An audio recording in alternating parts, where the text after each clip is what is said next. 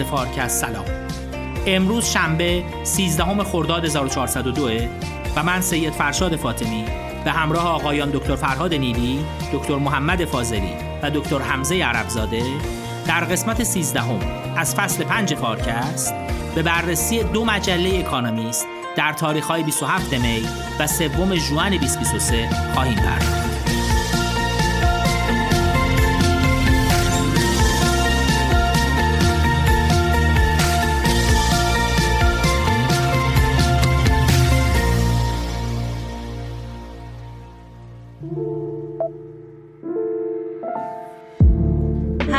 همیشگی فارکست. ما برای ادامه فعالیتمون به حمایت شما نیاز داریم. پس اگر تواناییشو دارید لطفا از طریق لینک هامی باش که در زیر بنر همین اپیزود نمایش داده میشه ازمون حمایت کنید. آقای دکتر فاضلی سلام. سلام علیکم. آقای دکتر فکر کنم از مجله 27 می برامون مقاله انتخاب کردید. میفرمایید کدوم مقاله است؟ یه مقاله است تحت عنوان ترس از فروماندگی دولت یا فرومانده شدن دولت. مقاله است درباره آفریقای جنوبی. و چی میگه مقاله؟ شاید لازم باشه من یه توضیح ابتدا بدم که چرا این مقاله مهمه. به حال آفریقای جنوبی یکی از اون موارد تیپیکال شده یه گذار به دموکراسی هست و گذار موفقیت آمیز. و نکته هم که در موردش وجود داشته اینه که بعد از یکی دو ده از گذار زیل اون پنج کشوری که تحت عنوان بریکس شناخته شدن یعنی برزیل، روسیه، چین، هند و آفریقای جنوبی اون سین آخرش یا S آخرش بریکس South Africa آفریقای جنوبی بود به عنوان یک case موفق شناخته می‌شد. اهمیت مقاله بیشتر برای من این بود که هم میراث دوران آپارتاید رو نشون می‌داد و همین که گذارها به دموکراسی و گذارها به یک وضعیت توسعه یافته تر تا چه حد می‌تونه دشوار باشه. از این جهت بیشتر این مقاله رو انتخاب کردم. و الان آفریقای جنوبی به چه دشواری برخورده که این سوال طرح میشه که شما مشکل اینه. آفریقای جنوبی سال 2018 یک تغییر سیاسی داشت از یه رئیس جمهوری به اسم یاکوب زوما. تغییر کرد رئیس جمهور به یه آدمی به اسم رامافوزا. و خیلی ابتدا گویی بیزینسمن ها و مدیران شرکت های بزرگ در آفریقای جنوبی امید داشتن به اینکه دوران رامافوزا دوران رونق و بالاخص دور شدن از اون وضعیت فسادآمیز در دولت باشه. اما امروز تقریبا چهار سال بعد از اون گذار سیاسی یا تغییر سیاسی از زوما به رامافوزا مشکلی حل نشده هیچی وضع خیلی بدتر هم شده. اتفاقایی که افتاده مثلا بارسترین هاش میزان تولید برق به شدت کاهش پیدا کرده. سال 2022 رکورد میزان خاموشی ها در آفریقای جنوبی بود و امسال در 2023 این وضعیت بدتر هم شده. همین در دسترس نبودن برق ارائه خدمات عمومی توسط دولت رو مشکل کرده و می‌دونیم که آفریقای جنوبی هم مثل ایران خیلی اقتصاد منابع پایه‌ای داره و ریسورس های اقتصادی و معدنی خیلی توش اهمیت داره. همین در دسترس نبودن برق باعث شده که 16 میلیارد دلار از صادرات منابع معدنیشون رو از دست بدن. 7 درصد جی دی پی کاهش پیدا کرده به خاطر همین خاموشی های برق. به یه نوعی مشکلی که پیش اومده اینه که دولت به وضعیتی رسیده که ارائه خدمات عمومی حتی در حد مثلا امنیت هم با مشکل مواجه شده. همونجوری که گفته میشه دولت های فرومانده یا دولت هایی که دیگه نمی‌تونن خدمات عمومی ارائه کنن در آفریقای جنوبی هم وضعیت این گونه شده. منتها برای فهم این وضعیت باید برگردیم به تاریخ آفریقای جنوبی تاریخ دولت جدید در آفریقای جنوبی. وقتی که رژیم آپارتاید در دهه 80 به بحران خورده بود شرکت های خارجی عمدتا از آفریقای جنوبی خارج شدند اون موقع نوعی قرارداد اجتماعی بین شرکت های باقی مانده در آفریقای جنوبی که عمدتا در مالکیت سفیدها بود و کنگره ملی آفریقا به رهبری ماندلا شکل گرفت که در اصل کنگره ملی آفریقا پذیرفت که از مصادره اموال بگذره و شرکت ها رو ملی نکنه. در مقابل این ترکیب شرکت های عمدتا با مالکیت سفید پذیرفتن که یه تعدادی از نخبه های سیاه رو رشد بدن. و اونها رو وارد بیزینس ها بکنن و اجازه بدن تا رشد بکنن. و این شرکت هم ظاهرا تمرکز خیلی بالایی داشتن. به ترتیبی که میگه در انتهای دهه 90 75 درصد بورس جوهانسبورگ در اختیار سه تا شرکت بوده. بله بله سه, تا گروه شرکتی 75 درصد بورس جوهانسبورگ رو کنترل می‌کردن. این رئیس جمهور رامافوزا که همین الان در قدرت هست یکی از همون برکشیدگان اون دوره است. که نخبگان سیاهی که در درون همین شرکت های سفید توسعه پیدا می‌کنن. با اون مدل در است تحت یک نوع قرارداد اجتماعی دولتی شکل می‌گیره که اون گذار مسالمت آمیزی که همیشه مثال زدنی هم بوده در سه چهار دهه گذشته به عنوان گذار به دموکراسی رخ میده. یعنی مصادره اتفاق نمیفته اما به حال سیاهان رو وارد قدرت می‌کنن. اتفاقی که میفته و به لحاظ جامعه شناختی و حتما اقتصاد سیاسی اهمیت داره اینه که این میراث توسعه نیافتگی این اولیگارشیک بودن اقتصاد این ریسورس بیست بودنش و وابسته به منابع بودنش و بالاخص لابلای سطور مقاله میشه این فقدان ظرفیت حکومت رو هم دید. به عبارتی آفریقای جنوبی درست گذار کرده اما اون دولت با ظرفیتی که مثلا ما در کره جنوبی یا در کشورهای اروپای شمالی و اروپای غربی می‌بینیم یا در آمریکای شمالی در آفریقای جنوبی پدید نیومده.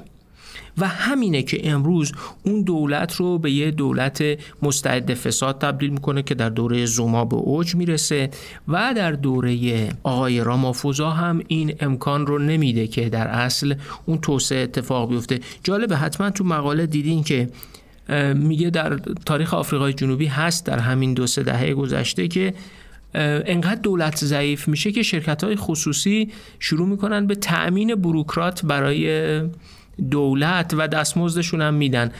شما می‌دونین که یه همچین کاری کاملا تعارض منافع ایجاد می‌کنه. یعنی قرار باشه نیروهای بروکراتیک دولت رو شرکت های خصوصی تأمین بکنن دستمزدشون هم بدن. خب طبیعی که اونا منافعشون رو هم دنبال می‌کنن و به نوعی اون مفهوم تسخیر کردن دولت کپچر کردن دولت هم توش اتفاق میفته ولی به هر حال یه دولت کم ظرفیت در آفریقای جنوبی امروز در این وضعیت قرار گرفته که از ارائه خدمات عمومی ناتوان هست و دچار بحران میشه. اما این تنها بحرانی نیست که آفریقای جنوبی الان داره تجربه می‌کنه. خب آقای دکتر ابعاد این ناکارآمدی دولت را اگه بخواد یه خورده ملموستر برای شنوندگان ما بگید چی می‌تونیم بگیم؟ مثلا در مورد کمبود برق یا سایر مواردی که دولت نتونسته وظیفش رو انجام بده. ببین مثلا تو همین مورد برق به یه نقطه رسیده که مردم دیگه دارن پنلای خورشیدی رو سقف خونه هاشون نصب می‌کنن برای اینکه خودشون برق خودشون رو بتونن بتونن تأمین بکنن. یه نموداری هم تو صفحه سی بعدها خانه شنونده می‌تونه مراجعه بکنه ورده تو سال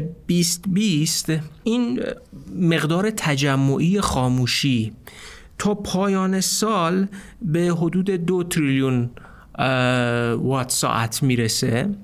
تو سال 2022 این مقدار خاموشی که در از کسری انرژی هست به حدود 8 TWH می‌رسه و تو سال 2023 به ماه پنجم نرسیده یعنی هنوز به هر حال نصفه سال هم نرسیده این رقم رسیده به بالاتر از اون 8 TWHی که تو سال 2022 اتفاق افتاده. یعنی با یک سرعت نمایی گونه ای داره ظرفیت حکومت برای تأمین برق کاهش پیدا می‌کنه. می‌دونین که برق خیلی کالای حیاتیه. تمام شرکت ها وابسته بین خدمات سلامت بیمارستان ها همه اینا وابستن. روشنایی شهرها که یک عنصر امنیتی بسیار مهم هست به برق وابسته است. بنابراین وقتی در برق نوعی از فروماندگی حکومت رخ میده یه نوع دماسنج مشکلات تو بقیه عرصه ها هم هست. یعنی فقط داستان انرژی نیست. به همین خاطرم اکونومیست خیلی رو این تاکید می‌کنه. اما خب گفتم مسئله فقط داستان برق نیست. مسئله اینه که جرم و جنایت هم در آفریقای جنوبی گسترش پیدا کرده. البته آفریقای جنوبی از همون ابتدای دهه 90 هم حالا منهای قبل از اون که رژیم آپارتاید بود از ابتدای دهه 90 هم شما از هر مسافری که با آفریقای جنوبی سفر کرده باشه می‌تونین بپرسین و تجربیاتی دارن از این بالا بودن میزان جرم و جنایت در آفریقای جنوبی. اون چیزی که اتفاق افتاده و اکونومیست روش تاکید می‌کنه وقتی دولت فرومانده شده این جنایت و جرم حالت مافیایی پیدا کرده یعنی سازماندهی شده. یعنی یه سطحی این که شما ناامنی دارید ولی ناامنی و جرم فردیه ناشی از مثلا فقر و ایناست. ولی یه موقعی هست به سطحی می‌رسه که حالت سازماندهی شده پیدا می‌کنه. این هم در آفریقای جنوبی به عنوان یکی از اون کشورهایی که به عنوان یک اقتصاد پیشرو به حساب می اومد توسعه پیدا کرده مصادیقش رو ورده یک کیس جالبش که ذکر می‌کنه مسموم کردن یکی از مدیران شرکت های بزرگ است توسط قهوه. و این نشون میده که این خیلی توسعه پیدا کرده در آفریقای جنوبی. این هم به یکی از اون مصادیق درمانده شدن دولت یا اصلا failed state شدن دولت در آفریقای جنوبی است. خب میشه خواهش کنم به اون نظرسنجی هم که در مورد همین failed state یا دولت شکست خورده اشاره کرده یه اشاره آره اتفاقا نکته جالبی هم هست. یه مؤسسه مشاوره نظرسنجی انجام داده در بین کشورهای جهان درباره میزان اعتماد به دولت ها business ها و NGO ها در آفریقای جنوبی 20 درصد مردم گفتن به دولت اعتماد دارن در حالی که 60 درصد گفتن که به بیزینس ها اعتماد دارن یه فاصله 40 درصدی وجود داره بین اعتماد به کسب و کارها تا دولت. این خودش یکی از اون شاخص های فرومانده شدن دولت دولت دیگه محل اعتماد نیست. که ظاهرا میگه این بالاترین رقم هم هست بین 27 کشوری که این مطالعه دوش انجام گرفت بله یعنی آفریقای جنوبی میشه گفت بین اون 27 کشوری که مطالعه شدن پایین ترین سطح اعتماد به دولت رو هم داره. این خودش در اصل یه شاخص جامعه شناختی اعتماد رو وارد بحث دولت ها می‌کنه و از همین جاست که در اصل ایده های بعدی مقاله هم جالب یعنی واقعیت هایی که شهر می‌کنه. به هر حال وقتی دولت فیلد می‌کنه و اینجوری از کار میفته و فرومانده میشه حرکت های شکل می‌گیره برای اینکه جامعه خودش رو بازسازی بکنه. حالا آنچه که در آفریقای جنوبی اتفاق افتاده اینه که کسب و کارها نوعی از فرایند سیاسی رو شروع کردن. فراتر از اونی که قبلا انجام می‌دادن مثلا بروکرات معرفی کنن به دولت حقوقش هم بدن یا کمک دولت کنن شکل دادن نوعی از احزاب سیاسی حزب سیاسی و به سراحت تحلیلگری در آفریقای جنوبی گفته دیگه این دفعه باید یه سیاست متفاوت داشته باشیم. که افراد برن مثلا زوما بره و رامافوزا بیاد یا اینکه به دولت کمک بکنیم دیگه مشکلی رو حل نمی‌کنه. اما مقاله به گمان من با یه هشدار بسیار مهم پایان پیدا می‌کنه. یکی از همین مدیران شرکت های بزرگ در آفریقای جنوبی هشدار میده میگه که گیریم که شما وضعتون خوب باشه برای خودتون سلامت خصوصی خریداری کنید. پنل خورشیدی هم رو سقف منزلتون بزنین برقتون رو تأمین کنین و در محدوده خودتونم امنیتتون رو فراهم کنید اما وقتی 90 درصد مردم ناراضیان آیا یه همچین امنیت و سلامت و انرژی می‌تونه پایدار باشه؟ به عبارتی یه هشدار بزرگ هست درباره اینکه دولت ها می‌تونن فرومانده بشن شکست بخورن و عواقب بسیار بدی داشته باشن.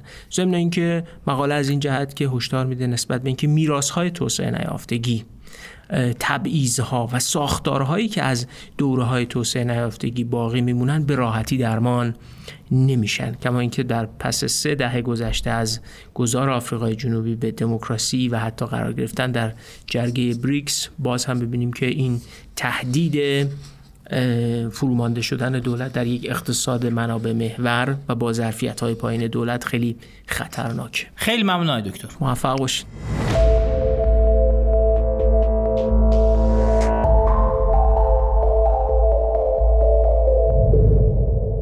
آقا دکتر نیلی سلام. سلام آقا دکتر فاطمی عزیز بر شما و بر مخاطبان خوبمون در فارکست. این هفته چه مقاله برمون انتخاب کردید آقا دکتر؟ صفحه 69 اکونومیست 27 می 2023 در بخش فری اکسچنجش یه مقاله داره به عنوان What a shortage of Adderall means for economic growth. اشاره می‌کنه که مصرف برخی از داروها روی رشد اقتصادی اثر داره. من راجع به این می‌خوام صحبت بکنم. چرا به طور خاص ادرال آقای دکتر؟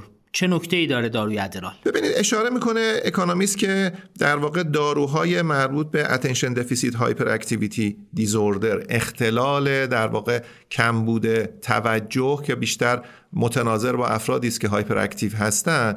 این اختلال در واقع تو آمریکا تشخیص داده شده. من فکر کنم بقیه جاهای جهان هم اختلال وجود داره. اما تو task هایی که در واقع به افراد داده میشن هرچی task پیچیده تر میشه این اختلال بیشتر خودشون نشون میده به خصوص در بازار کار. میگه از اواخر سال گذشته از هر ده داروخانه توی آمریکا نقطشون گزارش کردن که این دارو رو کم دارن. در واقع هم ادرال و هم ریتالین که هر دو داروهای ADHD هستن با کمبود روبرو شده. خب حالا این که خیلی مسئله حداقل اقتصادی نیست. میگه همزمان وقتی که گزارش حسابای ملی آمریکا هم منتشر شد مشخص شد که در واقع فصل اول 2023 3 درصد بهرهوری نیروی کار افتاده. از اینجا قصه اکانومیست شروع میشه که اینجا این همزمانی دوتا با هم آیا علیتی وجود داره یا نه؟ یعنی فرضیه اینه. آیا افرادی که در کارهایی رو انجام میدن که نیاز به تمرکز داره و قبلا از طریق یه دارو این تمرکز رو تأمین می‌کردن حالا که دارو با کمبود عرضه مواجه شده آیا تمرکز اینا کم شده و بهرهوری اینها کم شده یا خیر؟ چه تعدادی از آمریکایی‌ها از این نوع داروهایی برای درمان ADHD استفاده می‌کنن؟ ببینید مقاله از یه طرف میگه ده ها میلیون نفر در واقع روی این دارو هستن. خب مصرفش طبیعتا می‌دونین که دائم در واقع روزانه گزارش میشه. بنابراین این عدد عدد دقیقی است. از یه طرف دیگه میگه که سیلیکون ولی که بیشترین استعدادها و بیشترین خلاقیت ها در واقع داره در اونجا صورت می‌گیره. نیمی از افرادی که تو سیلیکون ولی دارن کار می‌کنن یا دچار ADHD هستن یا دارن داروهای مصرف می‌کنن که اون داروها برای ADHD هست. بنابراین کمبود در واقع داروهایی که درمان ADHD می‌کنن کاملا قابل پیمایشه و قابل رؤیته. و اون وقت مقاله دنبال اینه که ببینه آیا اثر علی بین مصرف این داروها و بهرهوری نیرو کار هست یا نه؟ بله در واقع مقاله فرضیه می‌سازه که به نظر فرضیه برای محققین خیلی می‌تونه جذاب باشه و اون فرضیه اینه که رشد اقتصادی در واقع منشأش رشد بهرهوری نیروی کاره عمدتا. و بهرهوری نیروی کار در تسک های پیچیده مستلزم تمرکز افراده چون الان دیگه اقتصادها به خصوص اقتصاد آمریکا و اقتصاد کشورهای پیشرفته تر از کارهای یدی و ازولانی آمده به سمت کارهایی که تمرکز رو میطلبه دیگه.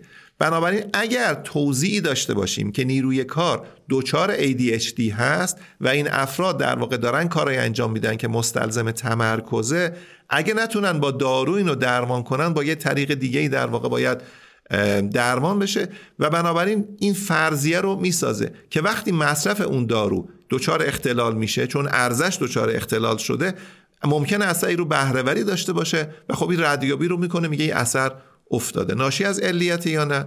مستلزم تحقیق. و مقاله شواهد تاریخی ارائه می‌کنه که ظاهرا در مراحل قبلی رشد اقتصادی کشورها هم مواردی بوده که موادی استفاده می شده برای اینکه افراد تمرکزشون افزایش پیدا بله ببین نقبی که مقاله می‌زنه به تاریخ به نظرم خیلی روشنگره. دو سه جای نقب نقبش به نظرم زیباست. یه نقبی که می‌زنه میگه بعضی وقتا واقعا در طول تاریخ هم بوده که افراد برای که خلاقیت خودشون رو تحریک کنن برای که ایده پردازی کنن مثلا سراغ الکل می‌رفتن. و میگه برخی از نویسندگان تو آمریکا حتی این شعار رو داشتن که در مستی بنویس و در هوشیاری edit کن. میگه ارنست همینگوی گفت از این خبرا نیست. یکی از بزرگترین نویسندگان معاصر آمریکایی گفت نه من هم در هوشیاری می نویسم و هم در هوشیاری edit می‌کنم. اما همواره بحث بود که ممکنه الکل در واقع گاهی بتونه چنین کاری رو بکنه. انقدر شواهد علیهش در واقع مشخص شد که این فقط این نقب رو می‌زنه و ازش فاصله می‌گیره. و بعد میره سراغ شکر و قهوه. به نظرم قصهش جالبه. میگه اگر ما انگلستان رو انگلستان به دو دلیل انگلستان به نظرم شاهد مثال خوبی است. دلیل اول اینه که آمارهایی که ما در انگلستان داریم از قرن دوازده میلادی در هیچ کشور دیگه نداریم. دلیل دوم اینه که انقلاب صنعتی در انگلستان اتفاق افتاد. بنابراین با حداقل تاخیر ما می‌توانیم قبل از انقلاب صنعتی رو با بعد از انقلاب صنعتی مقایسه بکنیم. میگه در قرن 17 هم ما در واقع تا قبل از قرن 18 هم کم بوده کالوری بزرگترین محدودیت نیروی کار بود. میانگین کالوری 2000 کالوری در روز بود و این فقط برای بقای یه مرد کفایت می‌کرد. می‌دونید که میزان کالری مورد نیاز در زن و مرد با هم متفاوته و نیروی کار چون عمدتا مردها بودن با 2000 کالری حتی تکون نمی‌تونستن بخورن. و این زمانی است که منشه اصلی کار کردن انرژی ازولانی بوده و نداشتن که این کار رو در واقع انجام بدن و کار مفیدی نمی‌تونستن انجام بدن. از نظر methodologic تاریخ همواره یه سری natural experiment یه سری در واقع آزمایش های تجربی برای ما فراهم می‌کنه. مثلا قبل از اینکه انگلستان واردات شکر رو داشته باشه میزان مصرف سرانه سالانه شکر 2.5 کیلو بوده. در حالی که بعد از واردات این به 10 کیلو می‌رسه در سال 1800 و از طریق این مصرف شکر در واقع انرژی مورد نیاز نیروی کار افزایش پیدا می‌کنه و ذائقه انگلیسی ها هم تغییر پیدا می‌کنه دیگه مصرف شکر رو. و جالبه به شما بگم که در همون زمان فرانسه در واقع این وضعیت رو نداشته. ده درصد مردم فرانسه طبق گزارش مقاله انرژی لازم برای کار کردن رو نداشتن. در حالی که عدد در انگلستان سه درصد بوده. درسته که مصرف زیاد شکر چاقی رو در واقع به عنوان یک بلیه آورد و وارد زندگی شهرنشینا کرد. اما نکته جالبی که اکانومیست میگه میگه همزمان اقتصادها بزرگ شدن از طریق افزایش بهرهوری نیروی کار و از طریق گرفتن انرژی از طریق شکر وزن افرادم زیاد شد. بنابراین by-product افزایش مصرف شکر این بود که افرادم دچار overweight شدن و دچار اضافه وزن شدن. اما پیامد اقتصادیش جالبه.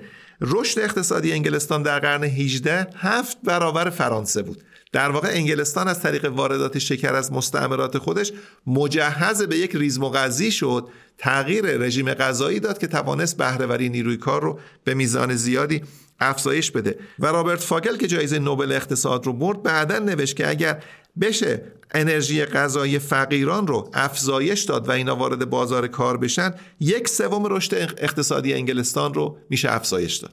و مقاله داستان مشابهی هم در مورد قهوه میگه. آره داستان قهوه هم جالبه. آقای ماکر که در دانشگاه نورس وسترن هست و الان یکی از سرآمدان در واقع توضیح تاریخی رشد اقتصادی هست 2016 یک کتابی منتشر کرد به نام فرهنگ رشد. و توی اونجا به نقش کافی هاوس ها قهوه خانه ها در انگلستان قرن 18 و قرن 19 اشاره کرد. میگه کافی هاوس ها در واقع در لندن اون دوره مراکزی بودن که افرادی که راجع به applied کردن و کاربردی کردن دانش می‌خواستن صحبت بکنن میآمدن تو قهوه خانه ها دور هم جمع می‌شدن و سرو کردن قهوه همواره سطح هوشیاری جمع رو در یه سطح خیلی بالایی نگه میداشت و اینها مثلا اسم می‌بره از Marine Coffee House که میگه ریاضیدان ها اونجا جمع می‌شدن و lecture های ریاضی رو در واقع در coffee house اونجا ارائه می‌کردن. یا London Chapter Coffee House جایی بود که اصلا Royal Society و از اونجا در واقع برخاست می‌دونید که Royal Society در واقع به قول خود اکانومیست هم godfather ها یا پدرخوانده های در واقع انقلاب علمی جهان در واقع از اونجا ایجاد شدن. بنابراین شماری که نام می‌بره ماکر میگه 600 coffee house فقط در لندن مرکزی اون دوره بود. توانستن فرهنگ صنعتی شدن که مستلزم این بود که علم و فناوری به جای اینکه کنجکاوی عالمان باشد نیاز صنعت است. و باید همواره applied باشه و عالم باید کسی باشه که زندگی مردم رو مشکلات زندگی مردم رو کم بکنه. نه اینکه صرفا یک دغدغه روشنفکری رو داشته باشه. نقش قهوه خانه ها نقشی بود که الکل هرگز نتونست ایفا بکنه. قهوه سطح هوشیاری رو بالا می برد. در حالی که الکل یک لذت زودگذری رو می‌داد که اثر بلند مدتش در واقع هیچ وقت مورد پسند نبود. قهوه یه نقش اضافی هم داشت که به نظرم خیلی جالبه. میگه تا قبل از انقلاب صنعتی و حتی بعد از انقلاب صنعتی نیروی کار عادات رفتاریش بر اساس کشاورزی بود. و در کشاورزی ساعت بدن بود که کار می‌کرد. فرد وقتی هوشیار بود می‌رفت سر مزرعه و وقتی خسته می‌شد از مزرعه برمیگشت خونه. این برای یک کار انفرادی هیچ مشکلی نداشت. کارخونه وقتی تأسیس شد آدما دیگه بر اساس ساعت بدنشون نمی‌تونستن کار کنن. کارخونه می‌خواست افراد هشت صبح هوشیار و سرحال تو کارخونه باشن و ساعت چهار برگردن خونه ساعت پنج برگردن خونه. قهوه در واقع ریتم زندگی افراد رو منظم کرد و وابستگی ساعت کار به ساعت بدن رو در واقع گسست و ساعت هوشیاری رو بالا نگه داشت. توجه کنید قهوه دو کار انجام میده. یکی که قهوه هوشیاری مورد نیاز برای توجه به یک کار رو ایجاد می‌کنه و بعد مینتننس این هوشیاری در واقع دوام این هوشیاری رو در طول کار نگه میداره و می‌توانه به انسان کمک کنه که تسک هایی که احتیاج به هوشیاری داره رو در یه مدت زمان طولانی بتوانه انجام بده. و برگردیم به داستان خودمون. نهایتا ظاهرا مشکل کمبود داروهای ADHD داره حل میشه. آره خیلی جالبه. کمبود این داروها داره حل میشه. داروخانه در واقع دارن گزارش می‌کنن که روی شلف خودشون داروهای ADHD فراهم شده و بهرهوری هم در آمار حسابهای ملی آمریکا افزایش پیدا کرده. مقاله با یک سوال شروع می‌کنه با یک سوال تموم می‌کنه. همزمانی بود یا علیت؟ اما به نظرم همه مواد لازم برای توضیح علیت رو فراهم می‌کنه. نقش دارو در افزایش بهرهوری نیروی کار. و نهایتا یه سوال که البته من دیدم که مقالم بهش اشاره نکرده. همون جور که شکر باعث چاقی شد در کنار افزایش انرژی برای کار این داروها هم ممکنه side effect هایی داشته باشن که اون side effect افراد رو گرفتار بکنه در کنار اینکه هوشیارشون برای کار افزایش میده. دقیقا. همین الان اکانومیست گزارش می‌کنه که در هالیوود و در وال استریت مصرف کوکائین بالاست. یعنی در واقع افراد از یه طرق دیگری از طریق شیمیایی در واقع داروهای شیمیایی یا از طریق در واقع داروهای گیاهی به گونه ای می‌خوان توجه خودشون رو تمرکز خودشون رو بالا ببرن. داروهای ADHD داره اینو انجام میده. چقدر ساید افکت داره؟ من نمی‌دونم. پس عملا ما الان به یه سوال می‌رسیم که اقتصاددونایی که کار کمی می‌کنن می‌تونن بیان بهش جواب بدن. که یه اتفاقی افتاده دارو نایاب شده و بهرهوری اتفاقی براش افتاده. آیا اینجا باید در از به صورت کمی در بیابن که چقدر این موضوع علی بوده چقدر تنها همزمانی بوده؟ دقیقا. بس یه سوال قشنگ آکادمیک داریم. منتها به نظر میاد یه سوال یه کمی سطح بالاتر اینتלקچوال وجود داره اینجا. که ظاهرا مهارت های نیروی کار که لازمه برای اینکه به مشاغل امروز به پردازه در بعضی از مشاغل نیاز به سطحی از توجه و تمرکز داره که افراد پناه می‌برن به دارو برای اینکه به اون سطح توجه و تمرکز بپردازن. و قاعدتا سوال بعدی اینه که آیا میشه داروهایی پیدا کرد روشهایی پیدا کرد؟ که این روش ها ممکن حتی دارویی هم نباشه. تو lifestyle آدما باشه. که افراد با side effect کمتر به بالاترین سطح اون تمرکز و توجه برای طول زمان طولانی ترش برسن.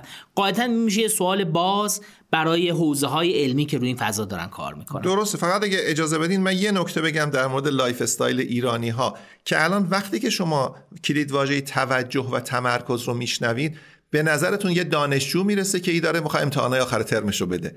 در حالی که در اقتصادهای پیشرفته توجه و تمرکز تو محیط کاره. محیط کاره که فرد باید تمرکز داشته باشه و بتونه در طول ساعت کار بیشتری میزان تمرکز رو داشته باشه که خطاش به حداقل برسه. خیلی خیلی ممنون ممنون از شما.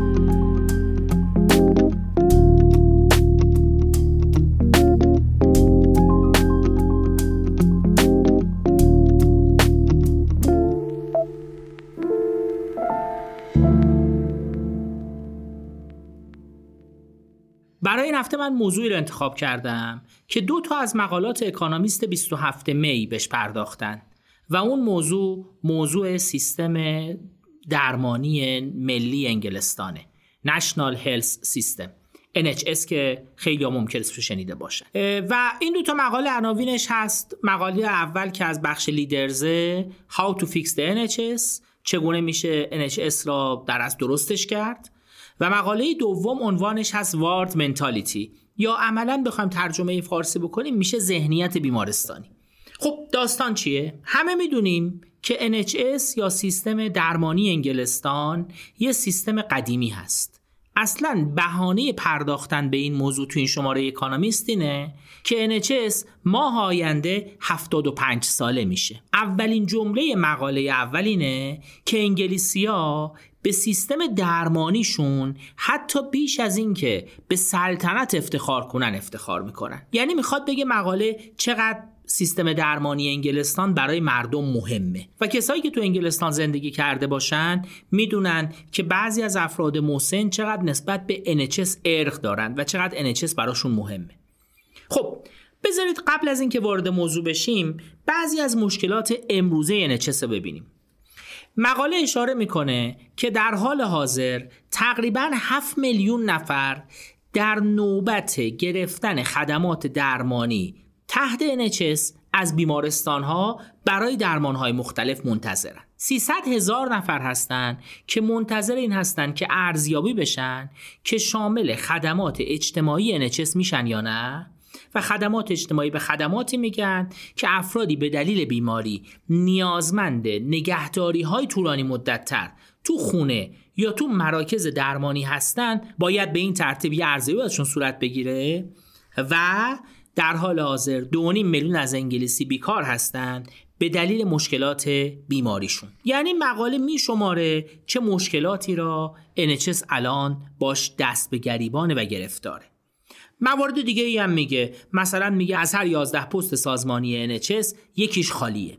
و در حال حاضر NHS از نظر سایز تعداد افرادی که در استخدامشن بزرگترین بونگاه سرتاسر سر اروپاست. خب تا اینجا یه سری توضیح اجمالی در مورد وضعیت فعلی NHS دادیم. اگه بخوایم بریم یه لایه پایین تر و به داده های اقتصادی NHS بیشتر توجه بکنیم و ببینیم اونها چی برای ما میگن الان از هر یه پوندی که دولت انگلستان هزینه می‌کنه 38 پنسش در NHS یعنی 38 درصد هزینه های دولت انگلستان هزینه هایی است که صرف سیستم درمانی عمومیش میشه. در عین حال از اون سمت به نسبت سایر کشورهای OECD انگلستان کمترین میزان سرمایه گذاری جدید را در زیر بناهای NHS داره و تصویر اینه که در 25 سال آینده تعداد افراد بریتانیایی بالای 85 سال تقریبا دو برابر میشن.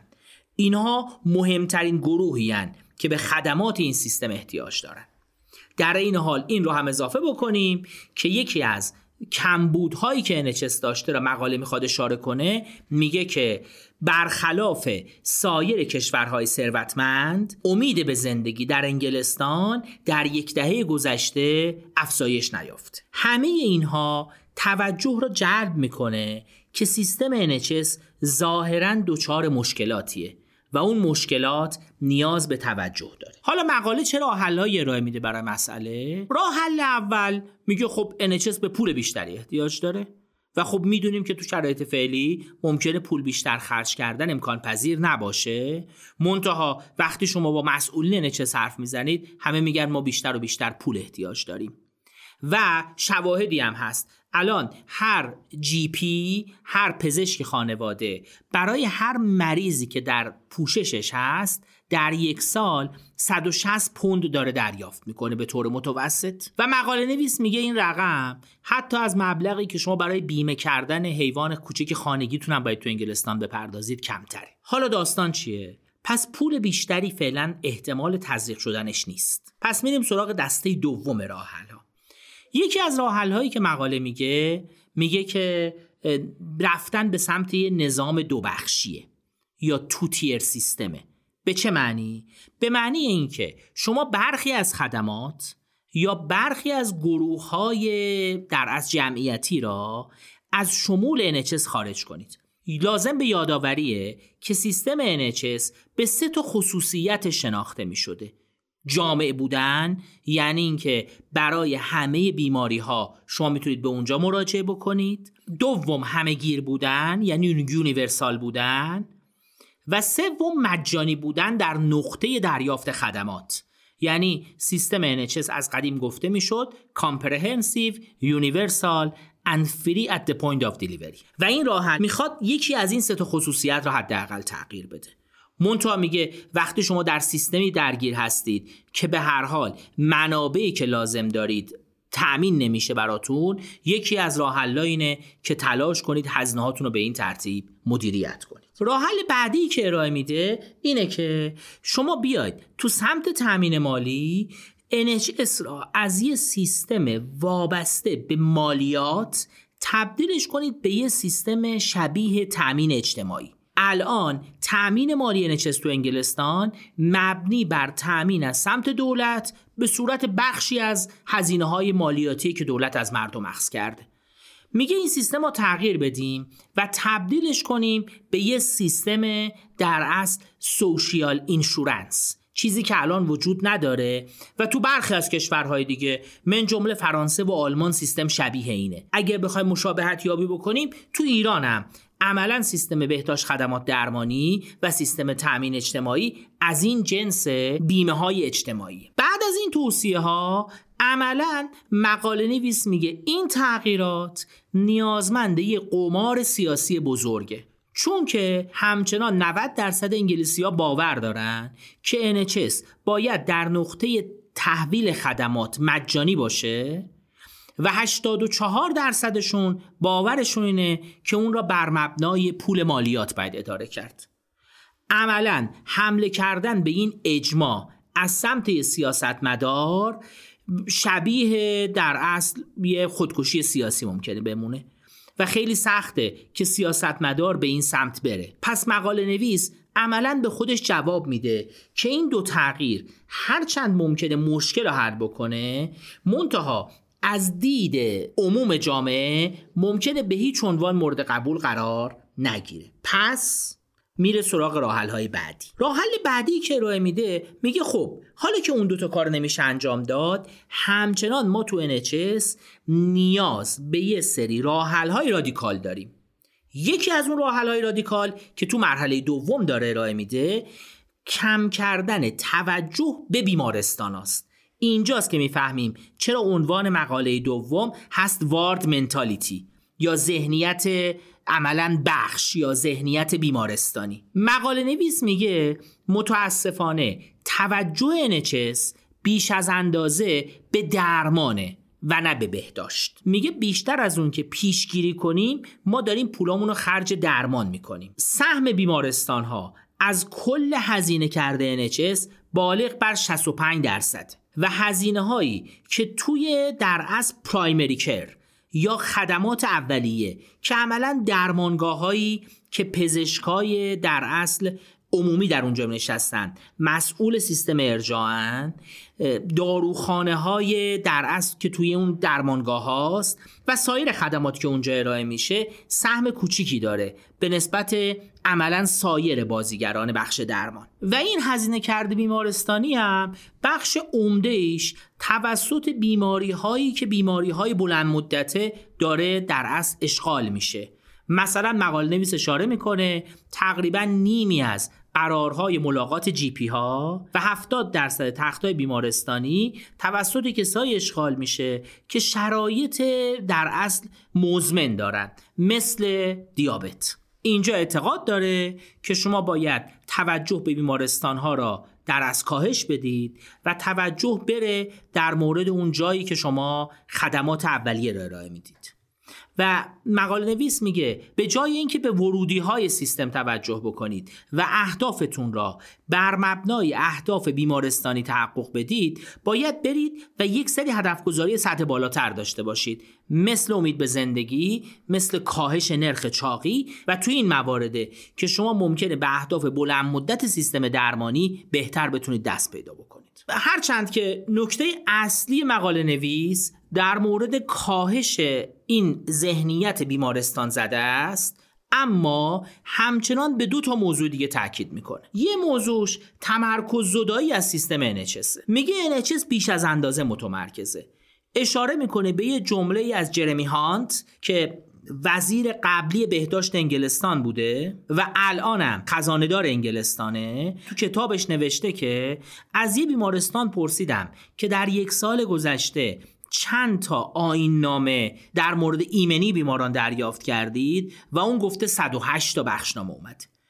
میگه سیستم خیلی خیلی وابسته به مرکزه و یه رویکرد بالا به پایین شدید تو سیستم NHS وجود داره. این باعث میشه که NHS سراغ راحلهای محلی خلاقانه و وابسته به جمعیت های تحت پوشش متفاوت نره.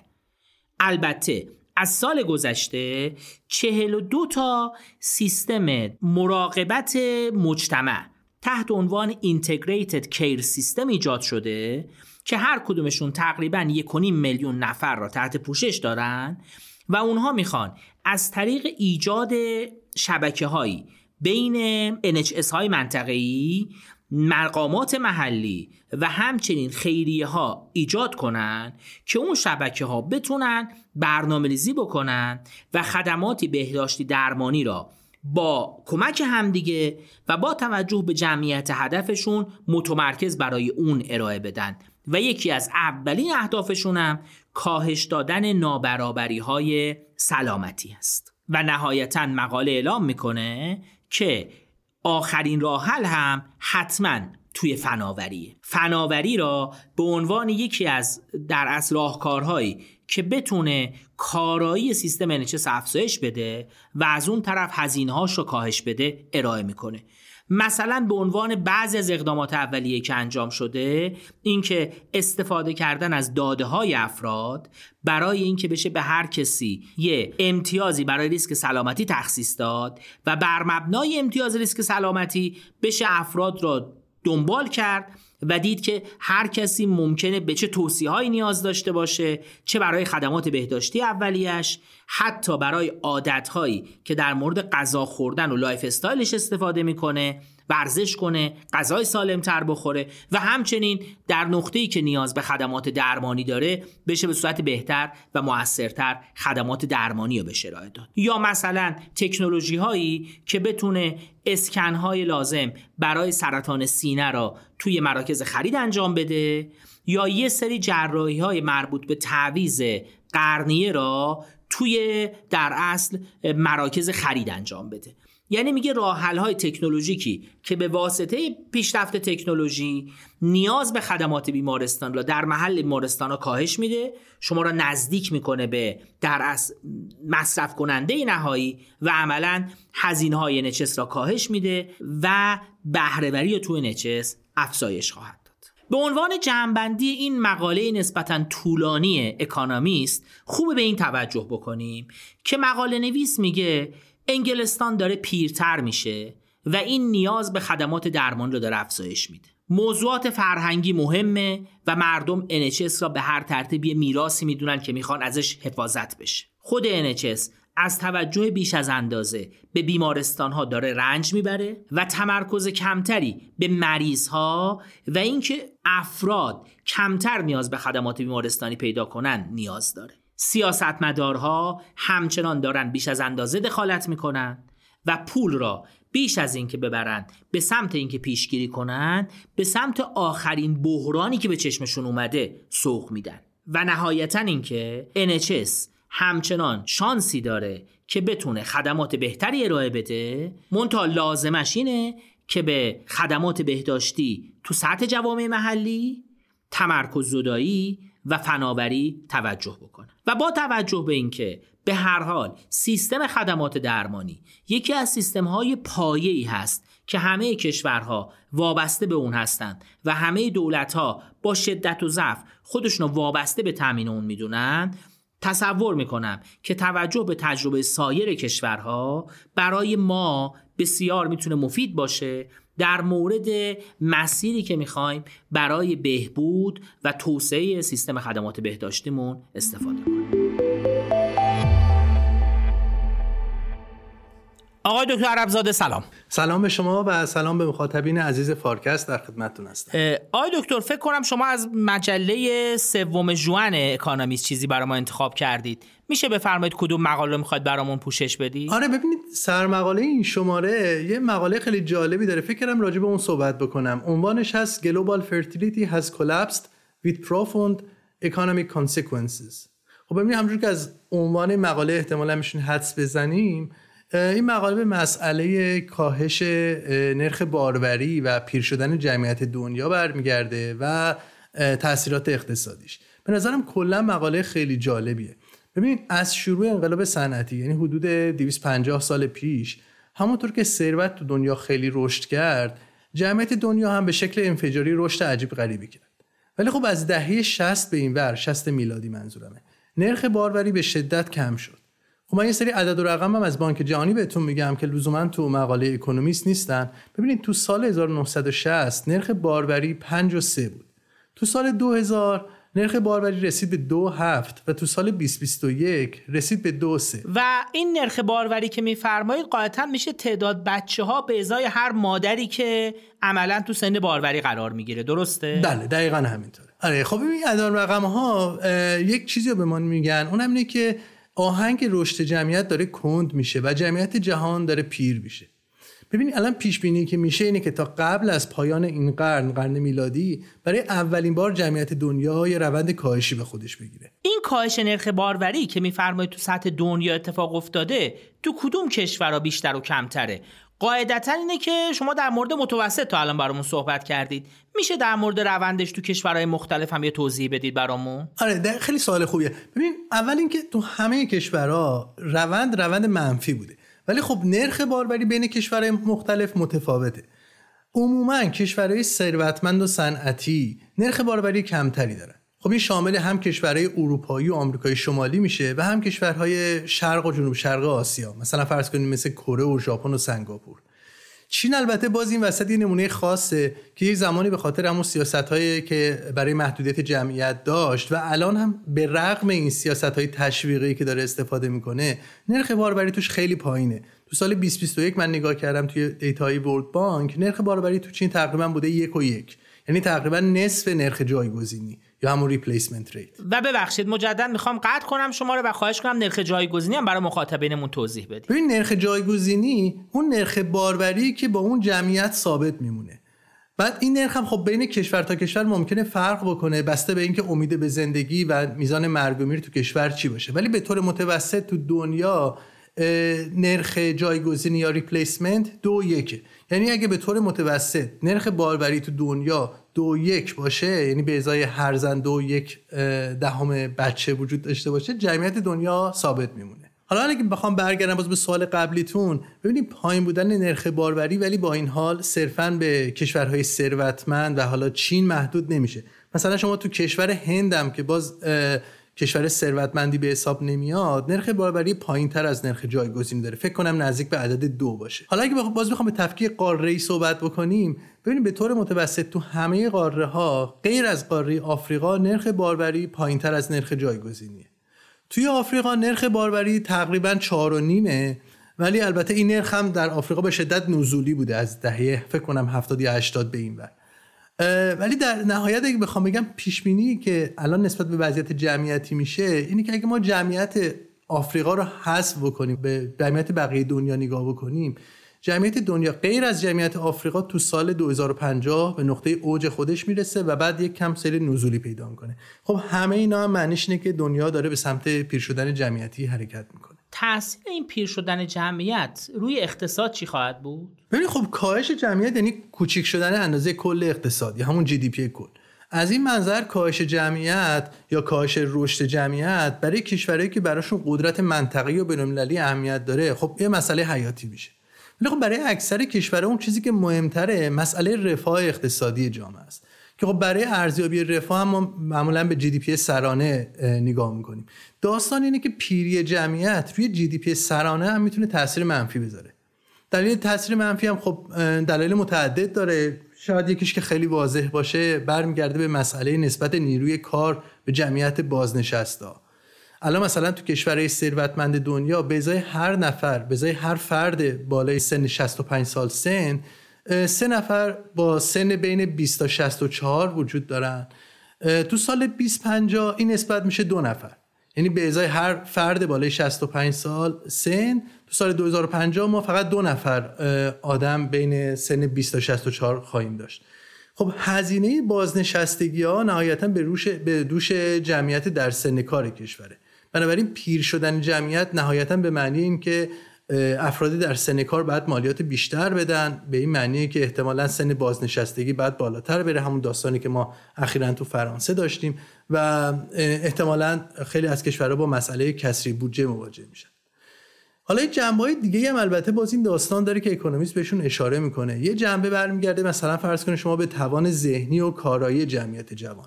اینکه جمع جوان ها قدرت خلاقیت و یادگیری بیشتری دارن. اون چیزی که حالا تو روانشناسی بهش میگیم fluid intelligence یا هوش سیال.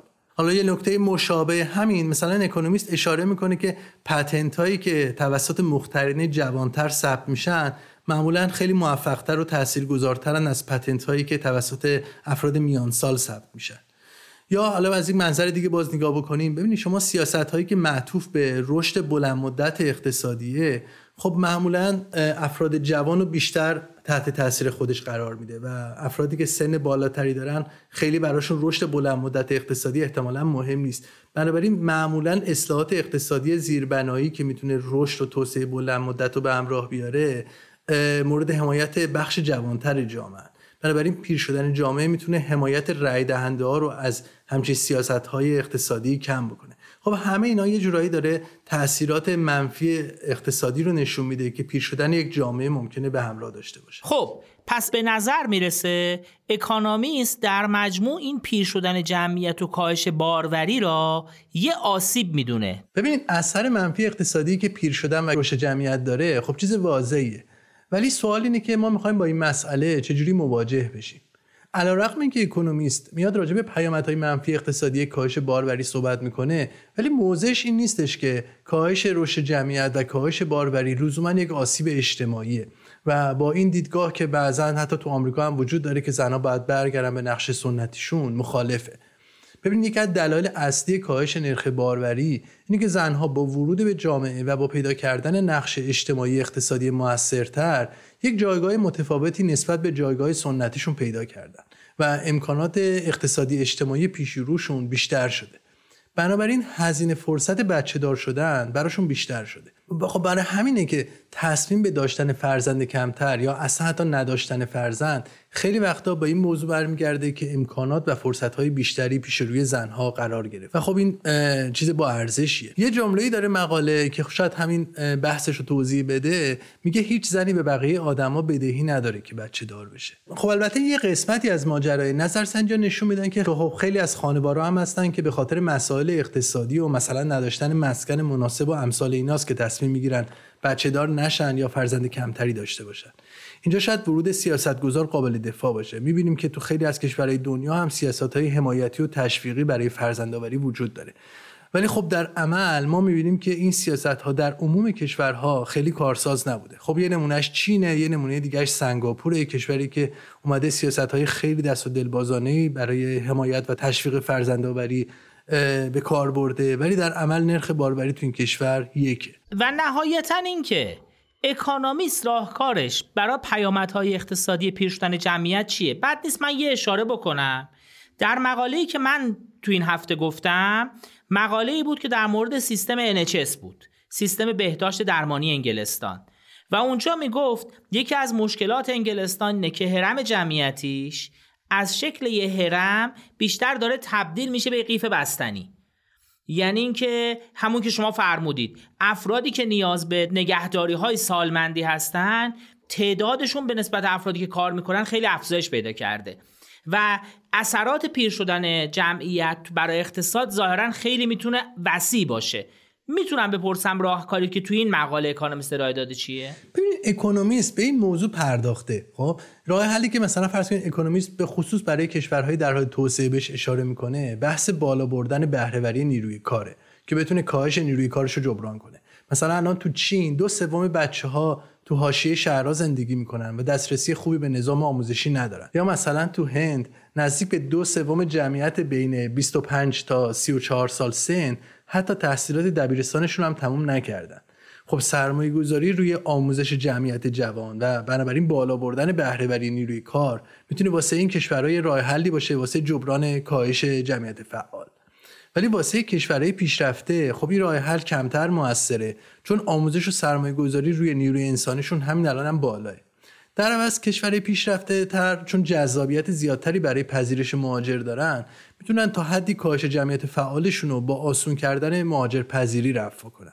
کاری که مثلا فرض کنید آلمان و کانادا هم دارن به شکل گسترده انجام میدن و تلاش می‌کنن که بیان نیروهای انسانی متخصص و از کشورهای دیگه جذب کنن. ولی به هر حال چون این روند چون این روند کاهش جمعیت یک روند جهانیه به هر حال احتمالا تا دو سه دهه آینده مسئله کمبود نیروی کار جوان برای اکثر کشورها یه مشکل جدی میشه و تکیه صرف هم به بحث مهاجر پذیری احتمالا نمی‌تونه یه راه حل کامل باشه. ولی اتفاق خیلی خوبی که اکونومیست بهش اشاره می‌کنه و میگه یه جورایی هم خیلی به موقع بوده این اتفاق اون پیشرفتاییه که تو حوزه به خصوص هوش مصنوعی اخیرا به وجود اومده. ببینید خب همیشه این دغدغه بوده که روباتیک احتمالا میاد جایگزین نیروی کار غیر ماهر میشه و بعد بیکاری توی نیروی کار غیر ماهر خیلی بالا میره. حالا می دغدغه خیلی مطرح میشه که هوش مصنوعی قرار بیاد جایگزین نیروی کار ماهر بشه و بعد بیکاری نیروی کار ماهر خیلی زیاد میشه. حالا ما اگه به دنیایی داریم صحبت می‌کنیم که توش قرار هم نیروی کار ماهر و هم نیروی کار غیر ماهر جمعیتش کم بشه. خب پیشرفت رباتیک و هوش مصنوعی عملا کمک می‌کنه که فعالیت های اقتصادی با نیروی کار کمتری انجام بشن و یه جورایی کمبود نیروی کار رو جبران کنن. حالا برگردم باز به سوال شما. ببینید تو خود بخش مراقبت از افراد سال خورده هم روباتیک و هوش مصنوعی می‌تونن کمک کنن که برای حمایت و کمک از افراد سال خورده نیروی کار کمتری مورد نیاز باشه. اتفاقا اکونومیست میگه احتمالا تقاضا برای نوآوری در این حوزه و ارائه خدمات به افراد سالخورده از طریق هوش مصنوعی و رباتیک احتمالا یه حوزه‌ای میشه که تقاضا واسش خیلی زیاد باشه و احتمالا هم ما شاهد نوآوری های زیادی توی این حوزه باشیم. به عنوان آخرین جمله بذاریم بحثمون رو با آخرین جمله خود مقاله تموم بکنیم. جمله آخر اکونومیست میگه فرزند کمتر یعنی هوش انسانی کمتر. ولی این مشکلیه که می‌تونه با هوش انسانی حل بشه. خیلی ممنون متشکر خداحافظ.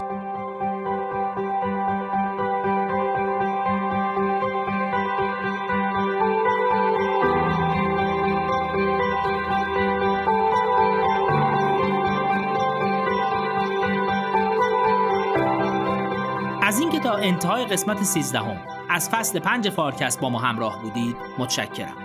فارکست رو می‌تونید توی وبسایت رهنمان که آدرس اون در caption همین قسمت اومده دنبال کنید. همچنین می‌تونید ما را در پلتفرم های مختلف پادگیر از جمله Castbox، Google Podcast، Apple Podcast و فیدیبو پیدا کنید. در این حال می‌تونید از طریق کانال تلگرام دانشگو با ما همراه باشید. اگر سوالی هم از تحلیلگران فارکست داشتید می‌تونید ما رو تو اینستاگرام و لینکدین پیدا کنید. همچنین اگر تمایل دارید از فارکست و محصولات اون حمایت مالی کنید می‌تونید از طریق لینک حامی باش که در زیر بنر همین قسمت درج شده اقدام کنید. من سید فرشاد فاطمی هستم. به همراه تیم فارکست روز و روزگار بهتری را برای شما آرزو دارم.